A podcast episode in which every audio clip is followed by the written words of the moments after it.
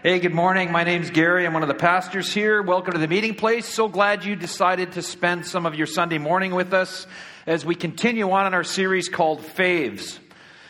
Speaking of running, November 14th, uh, 2014, I received a text from an old friend challenging me to join him in running 100 kilometers in 30 days. Now, I love a challenge, and I loved running. And When I was younger, I ran all the time. Uh, but then, you know, I got met a girl, and I got engaged, and I got married, and I had kids, and then I bought a house, and I got a job, and running kind of just got thrown off to the side. But I sent a text back without even thinking about it, just like, sure, I'm in. How does that saying go? You know, the older you get, the faster time seems to go by it suddenly dawned on me that I hadn't done any kind of running, unless, of course, you count running an idea through your head as running. I hadn't done any running in over 10 years. Since taking on the role of a pastor, I'd taken on a pastor's role. So I thought, you know, I was a few pounds heavier and thought, you know, this is going to be tough.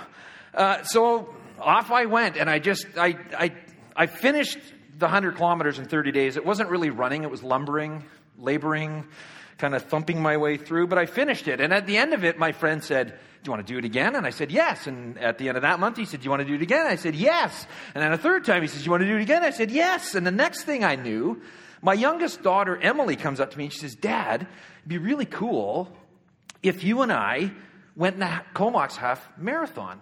It would be fun, she said. Well, off we went. It's interesting. I didn't know this uh, in, going into this race, apparently there's these phases that runners go through during a long distance race. Uh, the first phase is the pleasure phase. It's when running is still fun. It happens right at the beginning. Uh, you know, your body's loose, your heart's kind of pumping away, you're getting the blood's flowing, breathing is easy. It's a lot like that blues tune, you know, summertime, where it says the birds are singing, the sun is shining, the fish are jumping, and the living is easy. This pleasure phrase. And as my daughter and I crossed that starting line, I remember feeling the energy of the crowd just kind of pushing us along.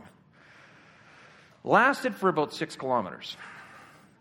Then I hit the second phase, which is called the drudgery phase.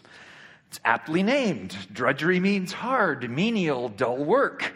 It was one foot in front of the other, just kind of just get through this thing. And I remember passing the 10 kilometer mark and thinking, oh man, I'm dying here and I'm not even halfway. Running wasn't fun anymore. Blinking was hard. Breathing was almost impossible. Sweating was an effort. Uh, trying to grab and coordinate running with your hands and your feet and having one of those cups of water in your hand to rehydrate, it was more like I was taking a shower. I just couldn't do it. At kilometer 15, I hit the phase that's referred to as hitting the wall.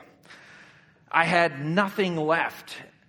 Uh, there's an article I came across in Runner's World magazine describes hitting the wall and this is how this is how the author put it he said you're in the middle of a race when things start to fall apart. Your legs feel like concrete. Your breathing grows labored. Your strides turn into a shuffle. Negative thoughts flood your mind, and the urge to quit becomes overwhelming.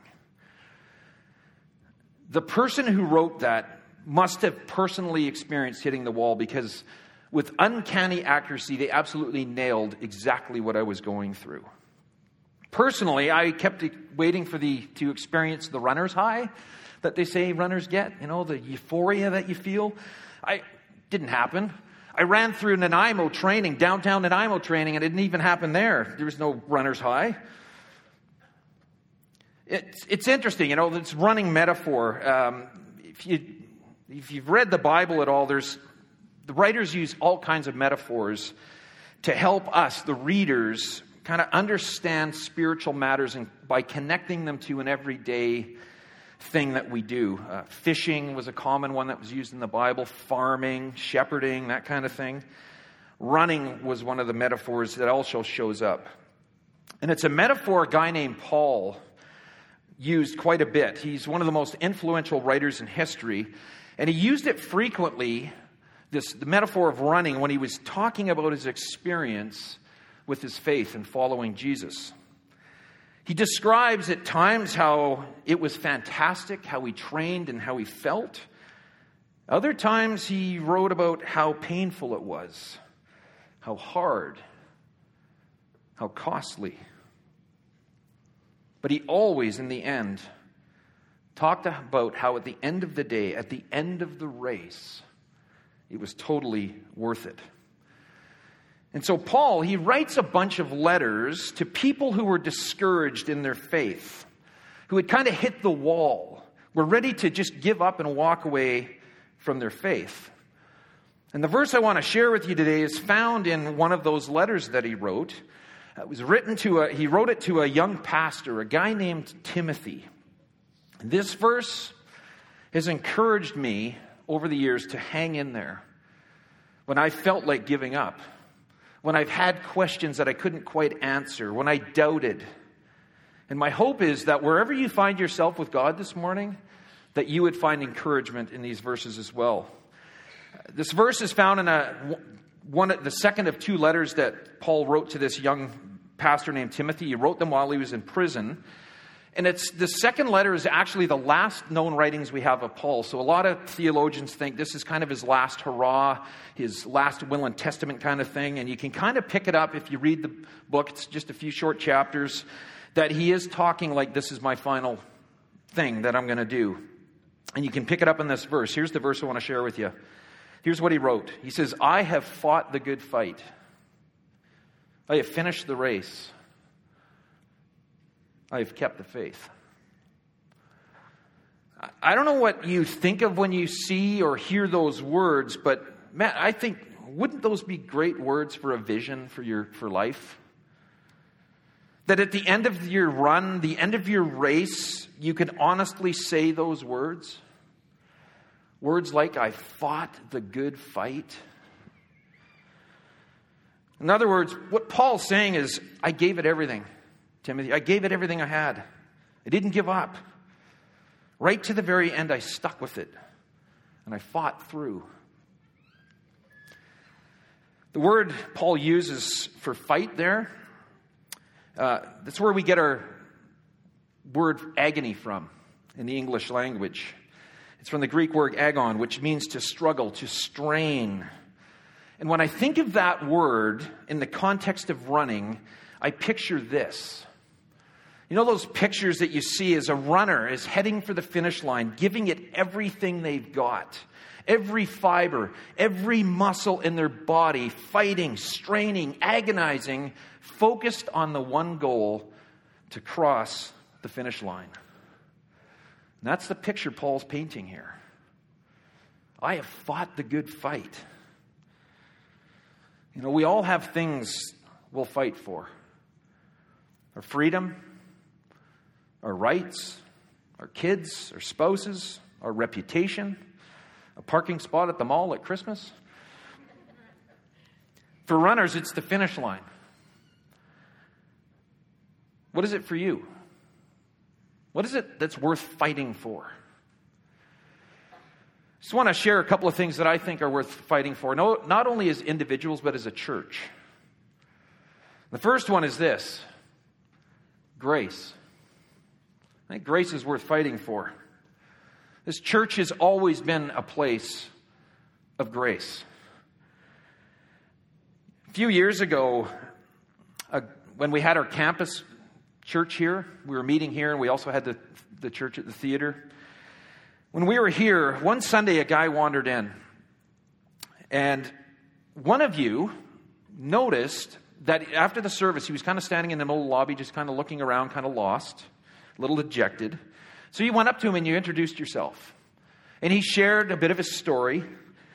And then you said to him, could, could I get your number and I'll give you a call during the week just to see how you're doing? And so he did. The next Sunday, I got a chance to be introduced to this, this guy, and I went out for coffee with him. And I'll never forget what he said to me. He said, You know, I came here last week as a last ditch effort. I was ready to end it all. because my life had completely fallen apart. He says I had failed as a husband, as a father.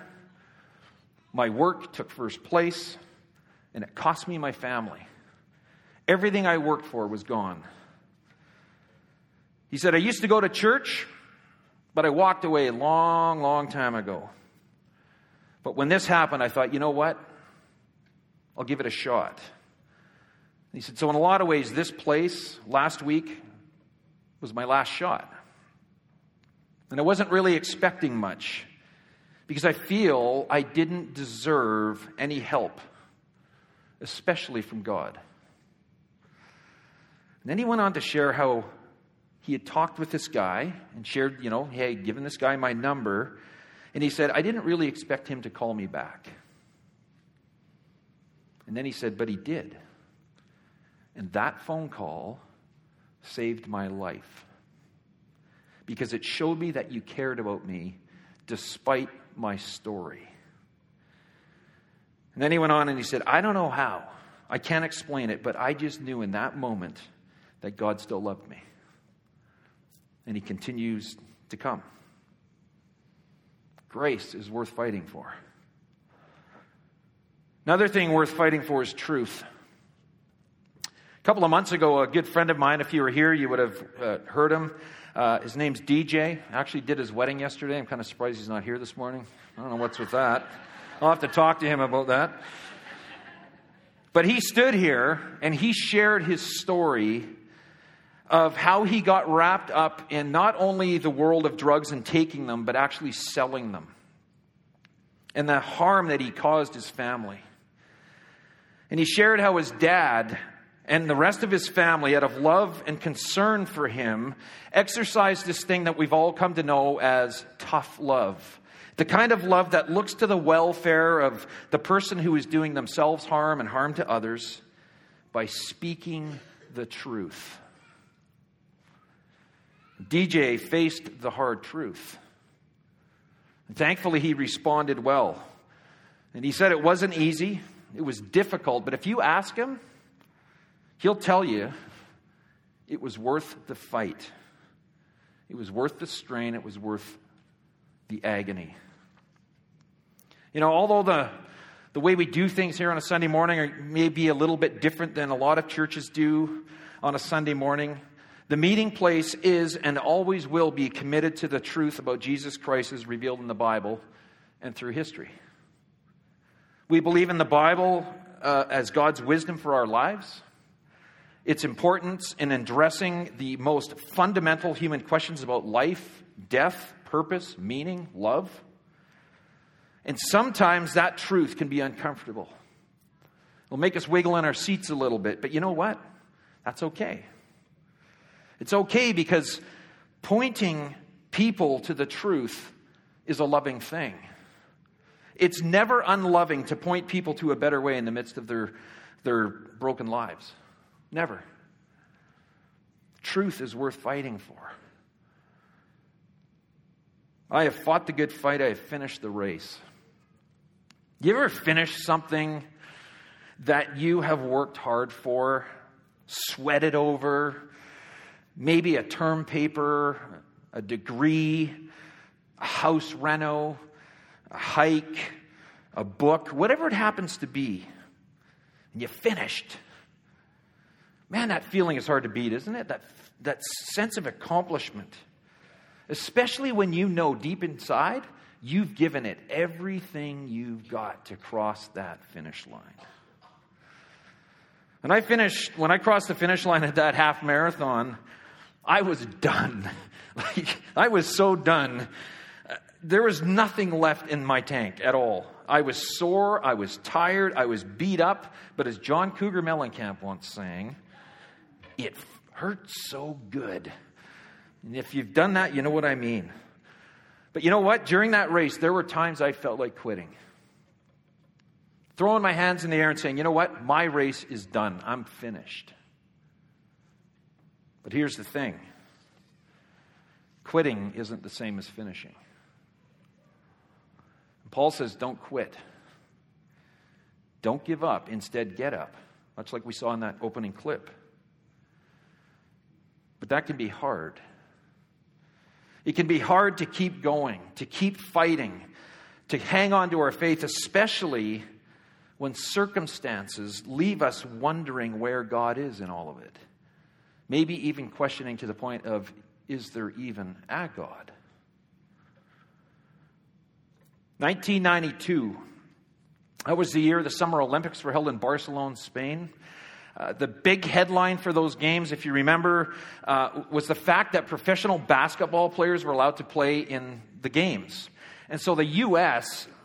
drafted all these players from the NBA and they put together what was dubbed as the dream team. They actually steamrolled over everybody. It's just, some people are just like, just give them the gold medal. But there's another story that happened that was overshadowed by that. There's a story about a British runner named Derek Redmond.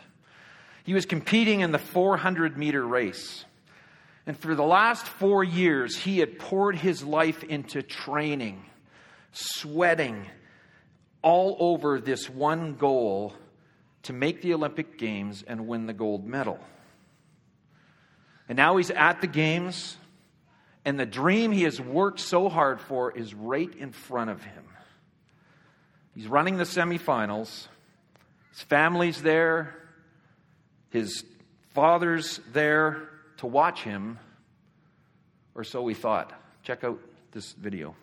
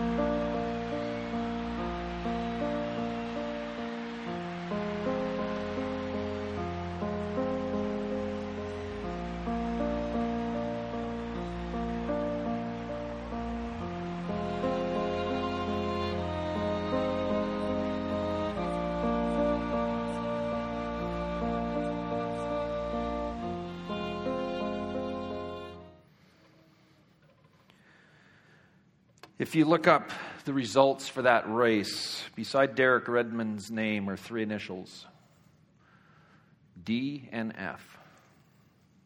Did not finish. He finished. And what a great picture of what God does for you and for me. He doesn't leave us on to run this race alone. He comes alongside us. He gives us strength in our time of weakness. He doesn't stand on the sidelines barking commands or orders. Instead, he comes alongside us and gathers us up and he defends us and fights for us all the way to the finish. And I'd love to know what that dad was saying to those officials that were trying to get him off the track. Actually, I'm a dad. I know what he was, I have a pretty good idea. I know what he was saying. I have fought the good fight. I have finished the race. I have kept the faith. You know, even though circumstances often said otherwise, Paul hung on to and fought for his faith that was given to him. He fought for grace and truth to the end. Why? So he could pass it on to someone else. The question becomes well, what is faith then? Like, what do you mean by that? I like to think of faith this way faith is having the confidence that God is who he says he is and that he will do everything he's promised to do. And Who does God say he is? Well, we only need to look to Jesus for that, who is the ex- exact radiance of God's glory and his exact representation of his being. And when we look to Jesus and we read through Matthew, Mark, Luke, and John, we can see that through Jesus, we can see that God is good. He's kind. He's a good father. He's full of compassion. He's gracious. He's compassionate. He's merciful. He's patient. And what has He promised? To love us unconditionally. That nothing we do or don't do or say will ever change that. God promises that He will always care for us, that He'll always be with us through whatever it is we're going through, and that He will give us the grace, the mercy, and His strength to make it through, even though we feel like we've hit the wall.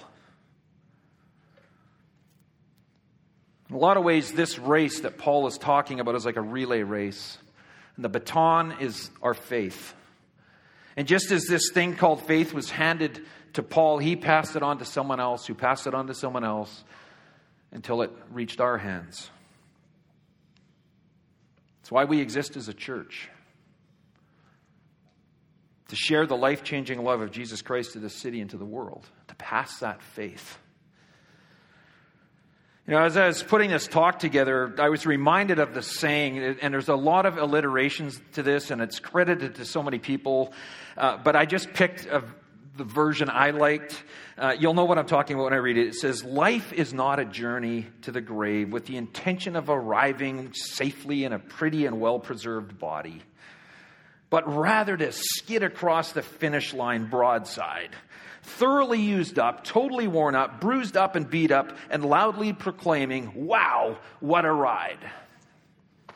That sounds pretty good to me. And I am just so glad that you guys are here on this journey, this race with me, uh, that we're doing it together, that we can pass this baton to those that don't have it. And if you're here and you're, you read those verses and you say, Man, I don't know if I can finish this race. There's a group of people at the back of this room that would love to talk with you more about it, pray with you. So please take advantage of that. But again, I'm just so glad that we're on this race together. I have fought the good fight, I have finished the race, I have kept the faith. I invite you to pray with me. God, faith, uh, just like running, can sometimes be hard. Sometimes we lose sight of the goal, the finish line, and, and running Faith just seems pointless. It can be hard when life doesn't make sense, but the culture around us seems to make more sense. And so I pray for us as individuals and as a church to fight for those things that are important. Help us to run the race in such a way that it would encourage and inspire those that are watching. We thank you that you're running with us, carrying us when we need to be carried, and cheering us on to the end. Thank you for loving us. We pray this in your name. Amen.